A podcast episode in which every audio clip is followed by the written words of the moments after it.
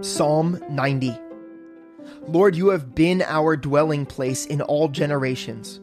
Before the mountains were brought forth, or ever you had formed the earth and the world, even from everlasting to everlasting, you are God. You turn man to destruction and say, Return, O children of men. For a thousand years in your sight are like yesterday when it is past, and like a watch in the night. You carry them away like a flood. They are like a sleep. In the morning, they are like grass which grows up. In the morning, it flourishes and grows up. In the evening, it is cut down and withers. For we have been consumed by your anger, and by your wrath we are terrified. You have set our iniquities before you, our secret sins in the light of your countenance. For all your days have passed away in your wrath. We finish our years like a sigh. The days of our lives are 70 years. And if by reason of strength they are 80 years, yet their boast is only labor and sorrow, for it is soon cut off and we fly away. Who knows the power of your anger? For as the fear of you, so is your wrath. So teach us to number our days that we may gain a heart of wisdom. Return, O Lord, how long? And have compassion on your servants. O satisfy us early with your mercy, that we may rejoice and be glad all our days. Make us glad according to the days in which you have afflicted us, the years in which we have seen evil.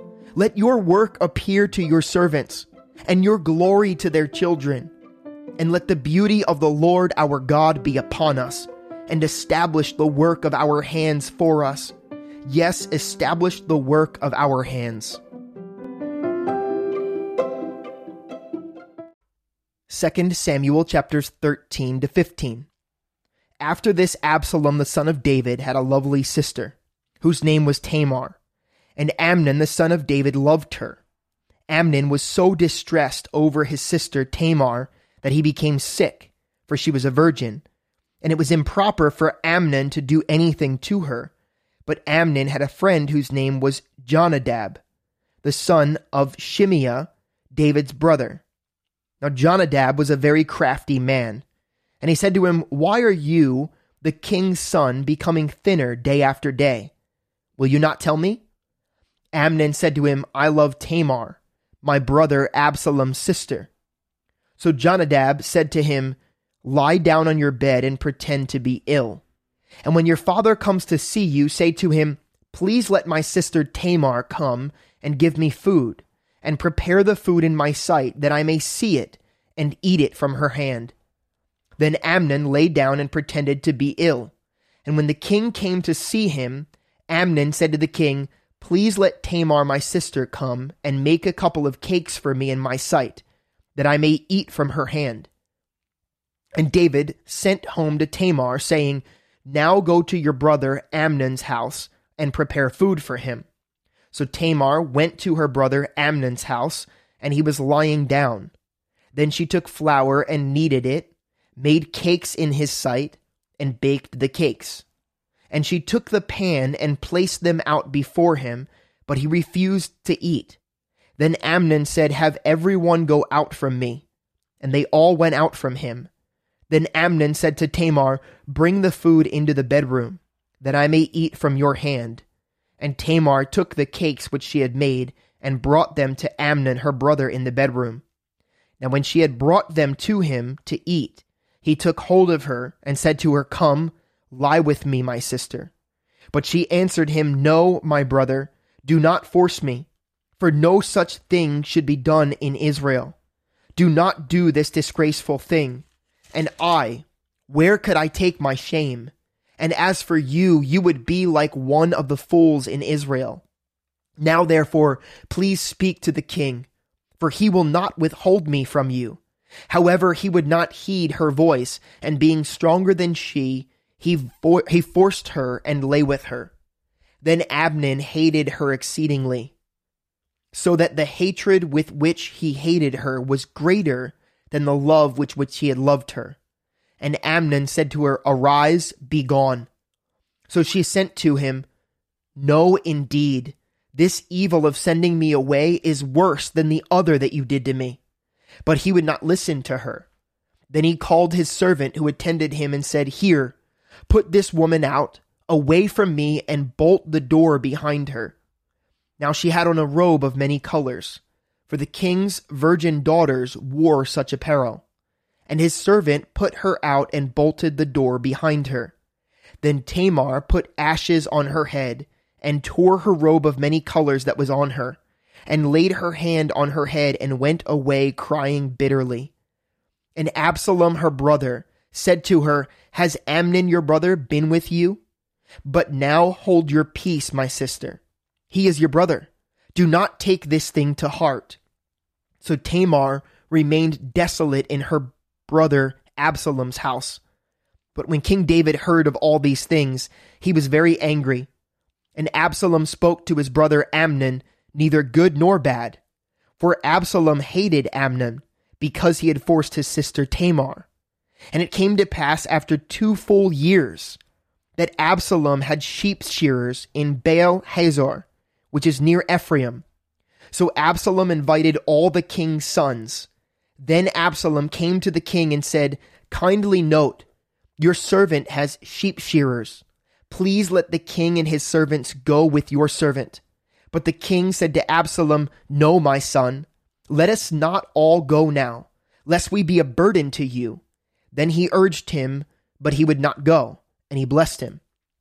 Then Absalom said, If not, please let my brother Amnon go with us.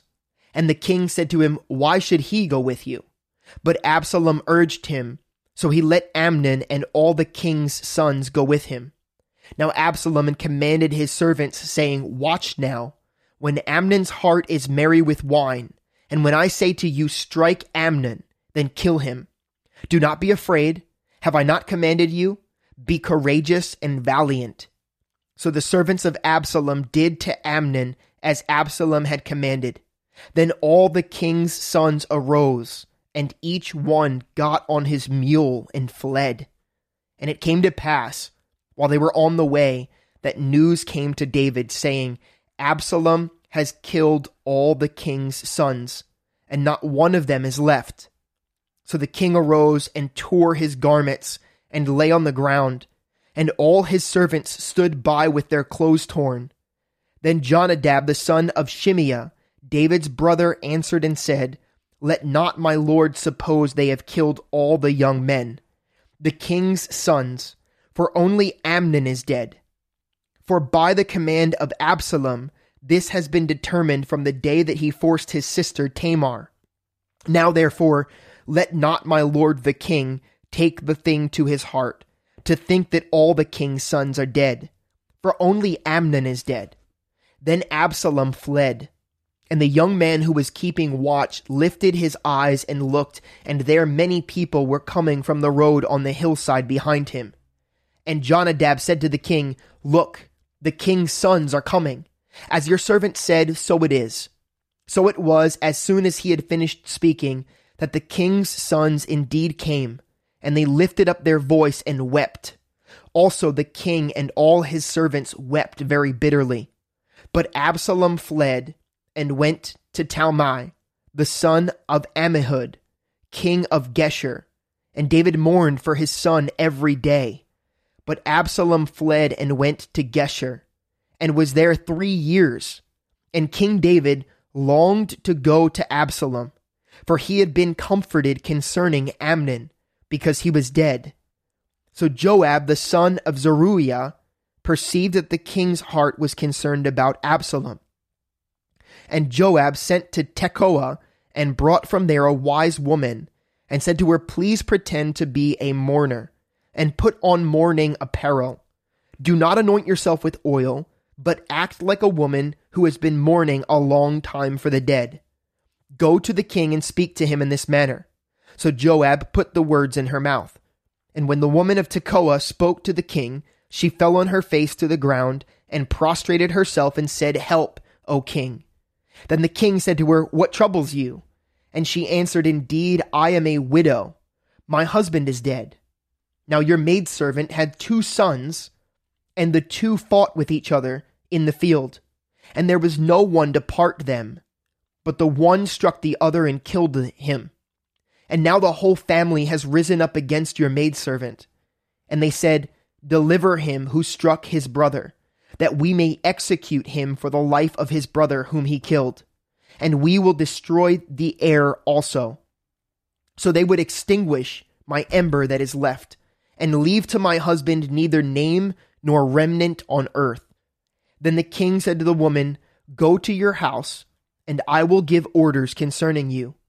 And the woman of Tekoa said to the king, My lord, O king, let the iniquity be on me and on my father's house, and the king and his throne be guiltless. So the king said, Whoever says anything to you, bring him to me, and he shall not touch you any more. Then she said, Please, let the king remember the Lord your God, and do not per- permit the avenger of blood to destroy any more, lest they destroy my son. And he said, As the Lord lives, not one hair of your son shall fall to the ground. Therefore the woman said, Please let your maidservant speak another word to my lord the king. And he said, Say on. So the woman said, Why then have you schemed such a thing against the people of God? For the king speaks this thing as one who is guilty, in that the king does not bring his banished one home again. For we will surely die and become like water spilled on the ground, which cannot be gathered up again. Yet God does not take away a life, but he devises means so that his banished ones are not expelled from him. Now therefore I have come to speak of this thing to my lord the king, because the people have made me afraid. And your maidservant said, I will now speak to the king. It may be that the king will perform the request of his maidservant, for the king will hear and deliver his maidservant from the hand of the man who would destroy me, and my son together from the inheritance of the Lord. Your maidservant said, The word of my lord the king will now be comforting. For as the angel of God, so is my lord the king in discerning good and evil. And may the Lord your God be with you. Then the king answered and said to the woman, Please do not hide from me anything that I ask you. And the woman said, Please let my lord the king speak. So the king said, Is the hand of Joab with you in all this? And the woman answered and said, As you live, my lord the king, no one can turn to the right hand or to the left from anything that my lord the king has spoken. For your servant Joab commanded me, and he put all these words in the mouth of your maidservant. To bring about this change of affairs, your servant Joab has done this thing. But my Lord is wise, according to the wisdom of the angel of God, to know everything that is in the earth. And the king said to Joab, All right, I have granted this thing. Go therefore, bring back the young man Absalom. Then Joab fell to the ground on his face and bowed himself and thanked the king. And Joab said, Today your servant knows that I have found favor in your sight, my lord, O king, in that the king has fulfilled the request of his servant. So Joab arose and went to Geshur and brought Absalom to Jerusalem. And the king said, Let him return to his own house, but do not let him see my face. So Absalom returned to his own house, but did not see the king's face. Now in all Israel, there was no one who was praised as much as Absalom for his good looks. From the sole of his foot to the crown of his head, there was no blemish on him. And when he cut the hair of his head, at the end of every year he cut it because it was heavy on him. When he cut it, he weighed the hair of his head at two hundred shekels according to the king's standard. To Absalom were born three sons and one daughter whose name was Tamar. She was a woman of beautiful appearance. And Absalom dwelt two full years in Jerusalem, but did not see the king's face. Therefore Absalom sent for Joab to send him to the king, but he would not come to him. And when he sent again the second time, he would not come. So he said to his servants, See, Joab's field is near mine, and he has bar- barley there. Go and set it on fire. And Absalom's servant set the field on fire. Then Joab arose and came to Absalom's house and said to him, Why have your servants set my field on fire? And Absalom answered Joab, Look, I sent to you, saying, Come here, so that I may send you to the king to say, Why have I come from Geshur? It would be better for me to be there still. Now therefore let me see the king's face. But if there is iniquity in me, let him execute me. So Joab went to the king and told him. And when he had called for Absalom, he came to the king and bowed himself on his face to the ground before the king. Then the king kissed Absalom. After this, it happened that Absalom provided himself with chariots and horses, and fifty men to run before him. Now Absalom would rise early and stand beside the way to the gate. So it was whenever anyone who had a lawsuit came to the king for a decision, that Absalom would call to him and say, What city are you from? And he would say, Your servant is from such and such a tribe of Israel. Then Absalom would say to him, Look, your case is good and right, but there is no deputy of the king to hear you. Moreover, Absalom would say, Oh, that I were made judge in the land, and everyone who has a suit or cause would come to me. Then I would give him justice. And so it was, whenever anyone came near to bow down to him, that he would put out his hand and take him and kiss him. In this manner, Absalom acted toward all Israel who came to the king for judgment. So Absalom stole the hearts of the men of Israel. Now it came to pass after forty years that Absalom said to the king, Please let me go to Hebron and pay the vow which I made to the Lord. For your servant took a vow while I dwelt at Geshur in Syria, saying, If the Lord indeed brings me back to Jerusalem, then I will serve the Lord. And the king said to him, Go in peace. So he arose and went to Hebron. Then Absalom sent spies throughout all the tribes of Israel, saying, As soon as you hear the sound of the trumpet, then you shall say, Absalom reigns in Hebron. And with Absalom went two hundred men invited from Jerusalem, and they went along innocently and did not know anything. Then Absalom sent for Ahithophel, the Gilonite, David's counselor from his city, from Gilo, while he offered sacrifices. And the conspiracy grew strong, for the people with Absalom continually increased in number. Now a messenger came to David saying, The hearts of the men of Israel are with Absalom. So David said to all of his servants who were with him at Jerusalem, Arise and let us flee, or we shall not escape from Absalom. Make haste to depart, lest he overtakes us suddenly and bring disaster upon us, and strike the city with the edge of the sword. And the king's servants said to the king, Why are your servants ready to do whatever my lord the king commands? Then the king went out with all his household after him, but the king left ten women, concubines, to keep the house. And the king went out, all the people after him, and stopped at the outskirts. Then all his servants passed before him, and all the Cherethites, all the Pelethites, and all the Gittites, six hundred men who had followed him from Gath, passed before the king.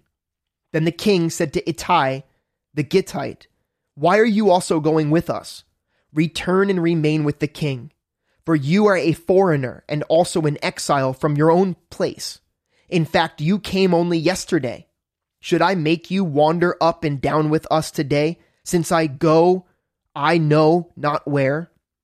Return and take your brethren back. Mercy and truth be with you. But Ittai answered the king and said, As the Lord lives, and as my lord the king lives, Surely in whatever place my lord the king shall be, whether in death or life, even there also your servant will be. So David said to Ittai, Go and cross over. Then Ittai the Gittite and all his men and all the little ones who were with him crossed over. And all the country wept with a loud voice, and all the people crossed over.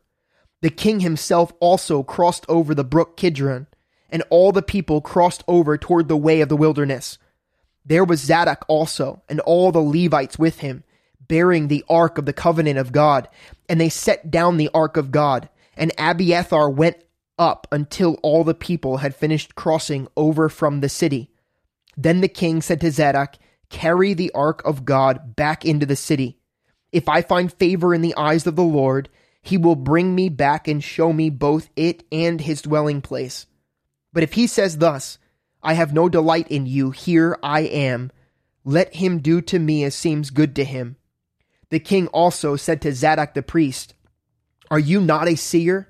Return to the city in peace, and your two sons with you, Ahimaaz, your son, and Jonathan, the son of Abiathar. See, I will wait in the plains of the wilderness until the word comes from you to inform me. Therefore Zadok and Abiathar carried the ark of God back to Jerusalem, and they remained there. So David went up by the ascent of the Mount of Olives, and wept as he went up. And he had his head covered, and went barefoot and all the people who were with him covered their heads and went up, weeping as they went up. Then someone told David, saying, Ahithophel is among the conspirators with Absalom. And David said, O Lord, I pray, turn the counsel of Ahithophel into foolishness.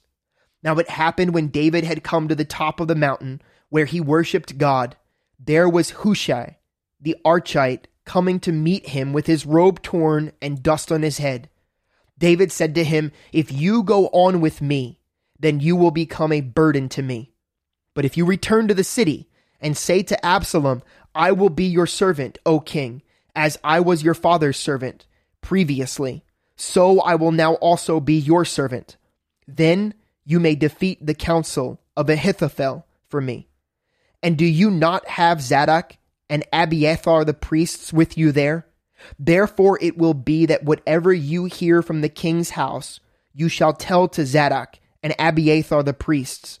Indeed, they have there with them their two sons, Ahimaaz, Zadok's son, and Jonathan, Abiathar's son, and by them you shall send me everything you hear. So Hushai, David's friend, went into the city, and Absalom came into Jerusalem.